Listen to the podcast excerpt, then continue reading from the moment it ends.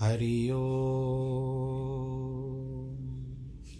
हरि ओ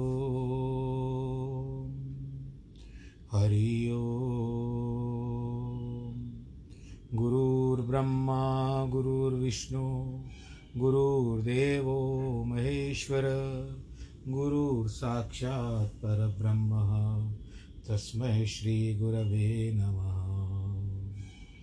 विघ्नेश्वराय वरदाय सुरप्रियाय लम्बोदराय सकलाय जगद्दिताय, नागाननाय श्रुतियज्ञविभूषिताय गौरीसुताय गणनाथ नमो नमस्ते।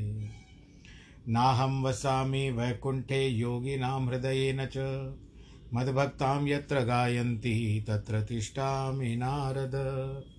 जिस घर में हो आरती चरण कमल चितलाय तहाँ हरि वासा करे, ज्योत अनंत जगाए। जहाँ भक्त कीर्तन करे, बहे प्रेम दरिया। तहाँ हरि श्रवण करे, सत्यलोक से आए। सब कुछ दीना आपने, भेंट करूँ क्या नाथ? नमस्कार की भेंट लो जोड़ू मैं दोनों हाथ, जोड़ू मैं दोनों हाथ, जोड़ू मैं दोनों हाथ। शान्ताकारं भुजगशयनं पद्मनाभं सुरेशं, विश्वाधारं गगनसदृशं, मेघवर्णं शुभाङ्गं, लक्ष्मीकान्तं कमलनयनं योगिवृधानगम्यं वंदे विष्णुं भवभयहरं सर्वलोकैकनाथं। मङ्गलं भगवान् विष्णु, मङ्गलं गरुडध्वज, मङ्गलं पुण्डरीकाक्ष, मङ्गलाय स्तनोहरि। सर्वमङ्गलमाङ्गल्ये शिवे सर्वार्थसाधिके, शरण्ये त्र्यम्बके गौरी, नारायणी नमोऽस्तु ते, नारायणी नमोऽस्तु ते। नारायणी नमोऽस्तु ते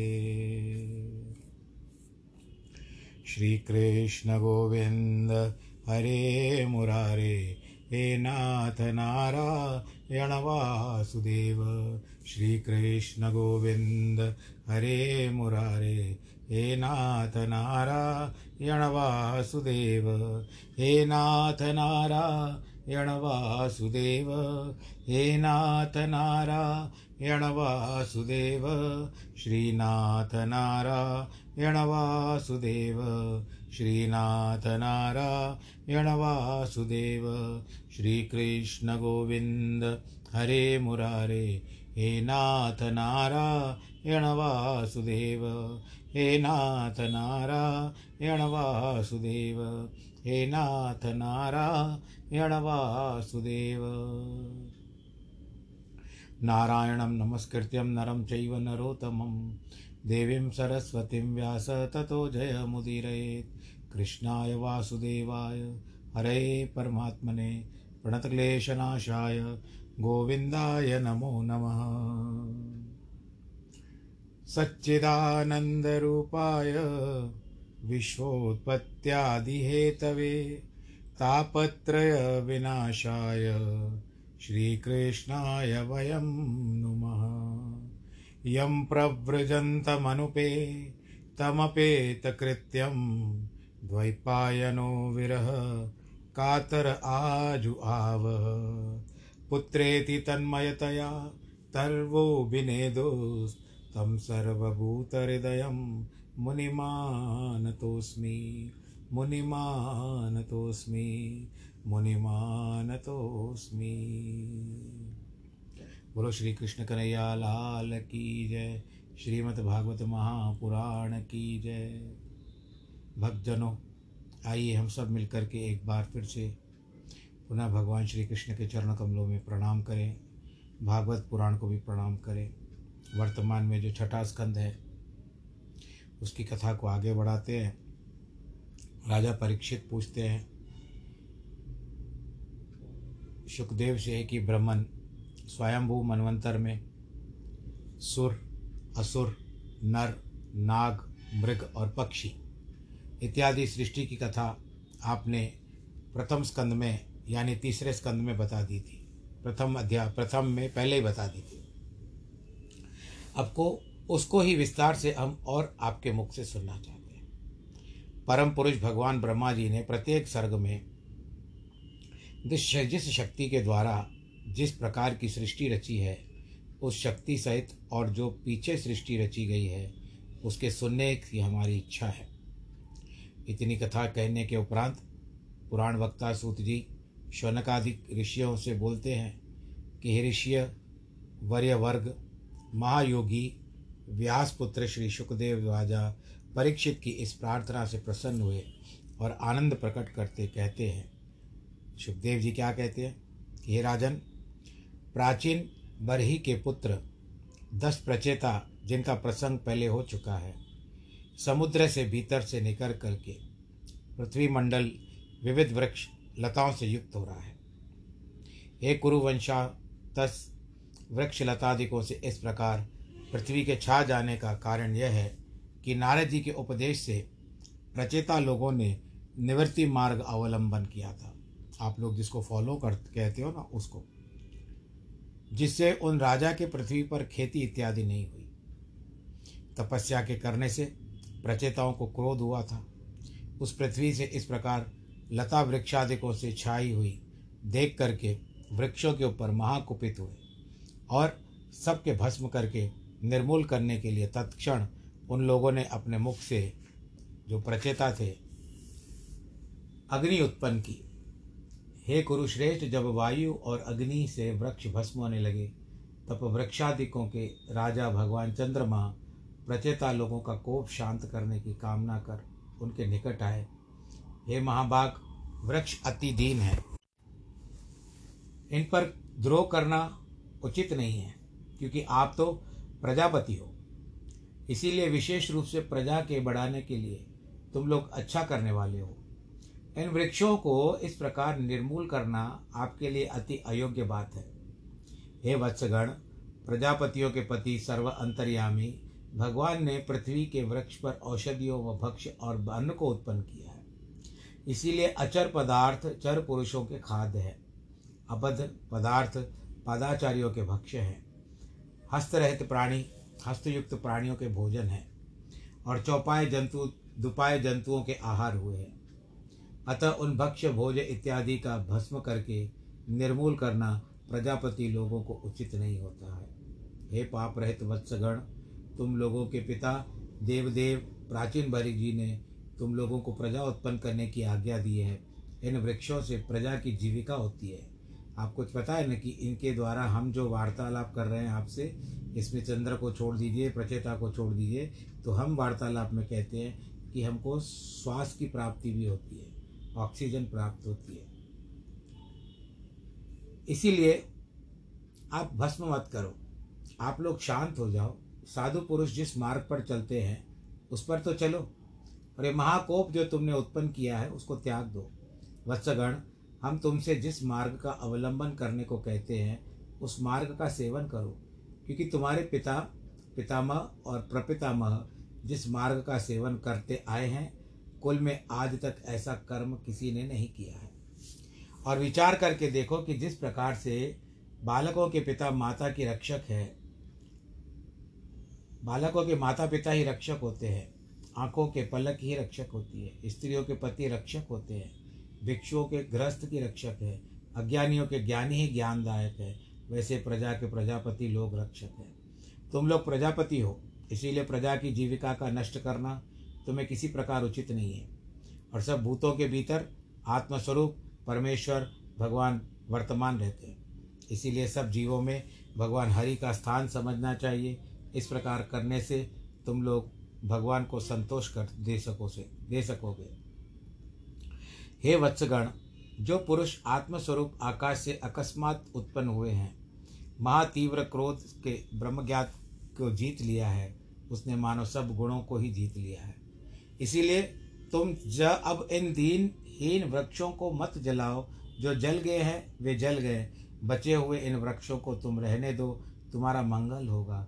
इन सब वृक्षों ने एक कन्या का प्रतिपालन कर रखा है। तुमको वही कन्या दान कर देते हैं। वह कन्या अति श्रेष्ठ है। तुम पानी ग्रहण करके उसको अपनी पत्नी बनाओ। हे राजन, चंद्रमा ने जब इस प्रकार से समझा बुझाकर आप ही उद्योगी हो प्रमलोचा अप्सरा की वह कन्या प्रचेता लोगों को दे दी। उन लोगों ने भी धर्म सहित उसका पारिग्रहण किया। उस कन्या के गर्भ में प्रचेताओं से दक्ष प्रजापति उत्पन्न हुए, जिसकी उत्पन्न हुई प्रजा समूह से तीन लोग परिपूर्ण हो गए। हे राजन, वह दक्ष अपनी बेटियों को बहुत प्यार करते थे। उन्होंने जिस प्रकार शुक्र और मन के द्वारा शुक्र और मन के द्वारा भूतों की सृष्टि उत्पन्न की। अब सावधान होकर के उसका वृत्तांत हमसे सुनो। हे कौरव श्रेष्ठ, प्रजापति दक्ष ने प्रथम सुर, असुर, मनुष्य इत्यादि, आकाशचारी, भूमिचारी और जलचारी सब प्रजाओं में मन को उत्पन्न किया। परंतु इस प्रजा की सृष्टि किसी प्रकार से भी नहीं बढ़ी। यह देखकर दक्ष प्रजापति ने संन्यास धर्म ग्रहण कर विंध्याचल के निकट वाले एक छोटे पर्वत पर जाकर अति दुष्कर तपस्या करनी आरंभ कर दी। उस पर्वत के निकट ही अघमर्षण नामक एक पाप नाशक करने वाला तीर्थ था। अघ का मतलब होता है पाप। नैऋत्य दिशा की ओर रीवा से बारह कोश, वायव्य कोण और वह पर्वत था। उसी तीर्थ में तीनों काल की संध्या में स्नान करके दक्ष भगवान हरि को संतोषित करने लगे। और हंस गुह्य नामक प्रसिद्ध स्तोत्र पढ़कर भगवान अधोजक की स्तुति करते थे। हे राजन, भगवान हरि इस प्रकार से प्रजापति दक्ष के ऊपर प्रसन्न हुए, वह हम तुमसे कहते सुनो। उस हंस गुह्य स्तोत्र से प्रजापति दक्ष ने इस प्रकार की स्तुति की कि जिनकी चिर शक्ति सत्य है, इसीलिए वह जीव और माया दोनों के नियम कहे। परंतु इस प्रकार होने से जिन समस्त जीवों के गुणों से भी तत्व बुद्धि है, वह उनका स्वरूप नहीं देख सकते। क्योंकि उनका परिमाण और सीमा नहीं है और वह स्वयं प्रकाश पाते हैं। इसी कारण सिद्ध रूप है। ऐसे सर्वरूप देव को बारंबार नमस्कार करता हूँ। इस प्रकार से सुखदेव जी कहते हैं, हे कुरुश्रेष्ठ, प्रजापति दक्ष ने जब इस प्रकार की स्तुति की, तब भक्त वत्सल भगवान के उनके ऊपर भगवान ने उनके ऊपर प्रसन्न हुआ संतुष्ट और प्रसन्न हो गए। उस तीर्थ में ही प्रकट होकर अति चमत्कार रूप से उनको दर्शन दिया। भगवान गरुड़ पर बैठे थे। आठ विशाल बाहु जनु जानू पर्यंत लंबित हो रहे थे।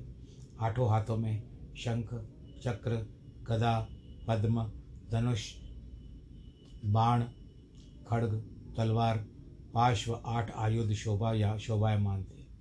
पीताम्बर पहने श्याम वर्ण प्रसन्न वदन कमलवत नेत्र सर्वत्र सर्वदा प्रसन्न कंठ से लेकर चरणों तक वनमाला लटकाए। हृदय में श्रीवत्स चिन्ह गले में कौस्तुभ मणि झलकाए। मस्तक पर किरीट मुकुट सजाए और कानों में मकराकर कुंडल झलकाए। उन त्रिभुवनेश्वर भगवान के चरणों में नुपुर पड़े हुए और भगवान जी बहुत जिस तरह से उनका दर्शन पा करके त्रैलोक्य जिस तरह से त्रिलोकी मोहित हो जाती है। हे राजन इस प्रकार भगवान जी के, वहाँ पर वर्ण आनंद, नारद, नंद इत्यादि पार्षद, समस्त उनके सर, आर चारों ओर खड़े थे। गान करते हुए सिद्ध चारण, गंधर्वगण दोनों ओर खड़े होते, स्तुति करते थे। हे राजन, इस प्रकार से अति आश्चर्य रूप देखकर प्रजापति के अति अंतकरण में परमानंद उत्पन्न हुए। मन के द्वारा सब पूर्ण हो गए। अति हर्षित चित होकर के भूमि पर सिर निभाकर दंडवत प्रणाम किया। परंतु प्रेम के मारे कोई बात उनके मुख से निकल नहीं सकी। झरने वाली नदी जिस प्रकार जल से भर जाती है, वैसे ही अति भारी हर्ष से प्रजापति के इंद्रियों के द्वारा परिपूर्ण हो गए थे। अर्थात अति भारी आनंद में परिपूर्ण होने के कारण उनकी रागादि इंद्रियों की वृत्ति जानो शून्य हो गई मानो। इसीलिए वह वचन कहनों को समर्थ नहीं हुए। पुरुषोत्तम की केवल वंदना ही कर सकते यद्यपि उन्होंने कुछ नहीं कहा तो भी सर्वभूतों के चित्त की जानने वाले श्री भगवान ने उसी भांति अपने प्रणत परम भक्त इस प्रजापति के दक्ष से कहा। भगवान जी कहते हैं कि, हे प्रचेता पुत्र, एक दक्ष वो था जिनकी पुत्री का नाम था सती, देवती और आकुति। इनका वर्णन हम पीछे सुन चुके हैं। और अब हम ये दक्ष जो दूसरा है, ये दक्ष है उन प्रजापति प्रचेताओं प्रचेताओं के जो दस दस दस प्रचेता थे प्राचीन बरी के तो ये अभी उनका पोता बन करके आया है, प्राचीन बरी का। और दस प्रचेताओं की जो पत्नी थी एक ही जिसका नाम निम्लोचा था, उसके द्वारा ये एक ही पुत्र के रूप में उत्पन्न हुआ है। तो अब इस तरह से अब वो प्रसन्न होकर के भगवान जी कहते हैं, हे प्रचेता पुत्र महाभाग दक्ष मुझमें भाव सहित परम श्रद्धा करके तुम तब से सिद्ध हो गए हो। हे प्रजानाथ, तुम्हारी यह तपस्या विश्व को बढ़ाने वाली है। इससे हम तुम्हारे ऊपर अतिशय प्रसन्न हुए हैं, क्योंकि सब प्राणियों की विभूति भली भांति बड़े ही यही कामना हो। वह तुम्हारे द्वारा हमारी कामना पूर्ण हुई, इसीलिए हम तुम्हारे ऊपर बहुत प्रसन्न हैं। हे वत्स, तुम सब प्रजापति ब्रह्मा शिव मनुष्य और देवेश्वर गण में सब हमारी विभूति और सब प्राणियों के उत्पत्ति के कारण है।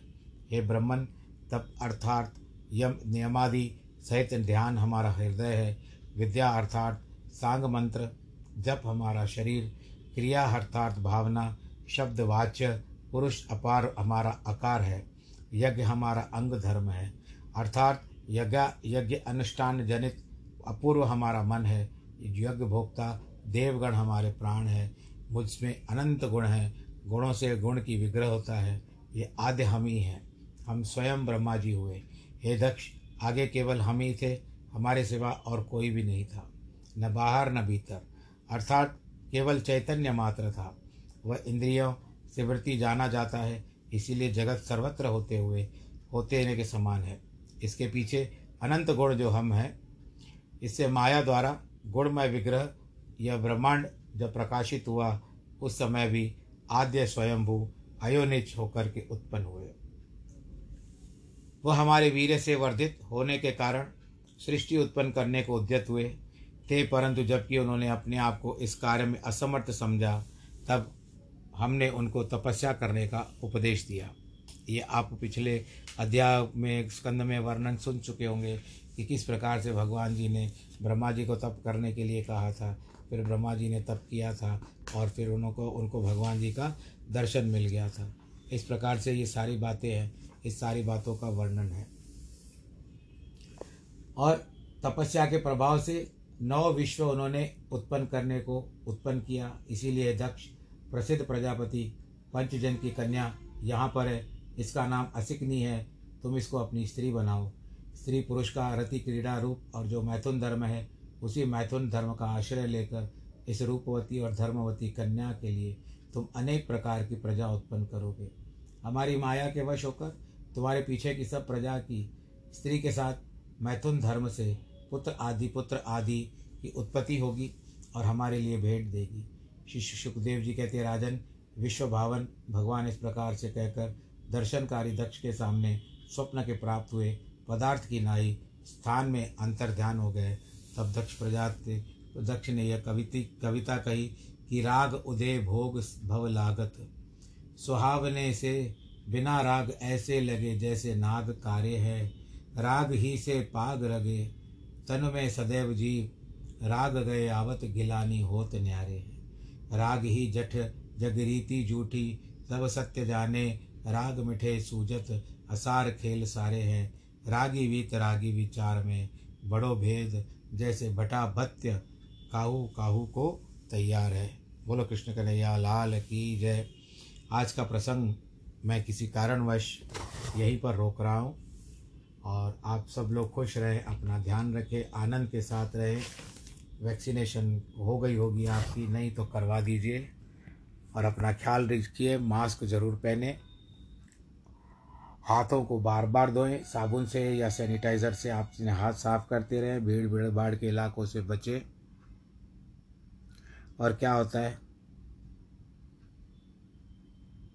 सामाजिक दूरी बना के रखें, सोशल डिस्टेंस मेंटेन करें।